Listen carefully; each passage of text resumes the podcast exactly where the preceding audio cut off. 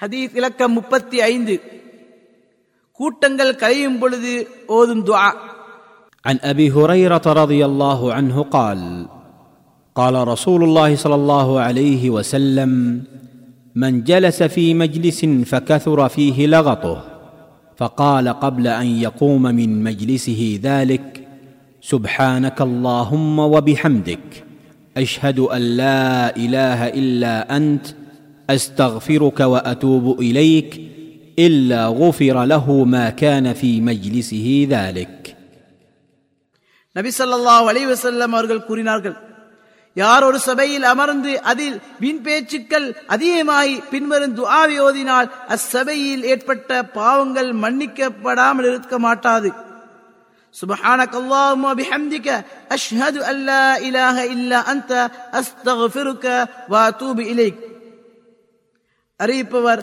அபு ஹுரைரா ரதி an ஆதாரம் திருமிதி. திருமிதி இமாம் அவர்கள் இதனை ஹசன் சஹி ஹரீப் எனும் தரத்திலுள்ளதாகவும் அஷேக் அல்பானி சஹி எனும் தரத்திலுள்ளதாகவும் கூறியுள்ளார். பொருள் இறைவா உன்னை புகழ்ந்து துதிக்கின்றேன். உண்மையான வணக்கத்துக்குரிய நாயன் உன்னை தவிர வேறு யாரும் இல்லை என்று நான் சாட்சி கூறுகிறேன். உன்னிடம் பாவ மன்னிப்பு தேடி உன்னிடமே மீளுகிறேன். அறிவிப்பாளர் பற்றி பதிமூன்றாம் நபிமொழியில் கூறப்பட்டுள்ளது. ஹதீஸிலிருந்து பெறப்பட்ட பாடங்கள்.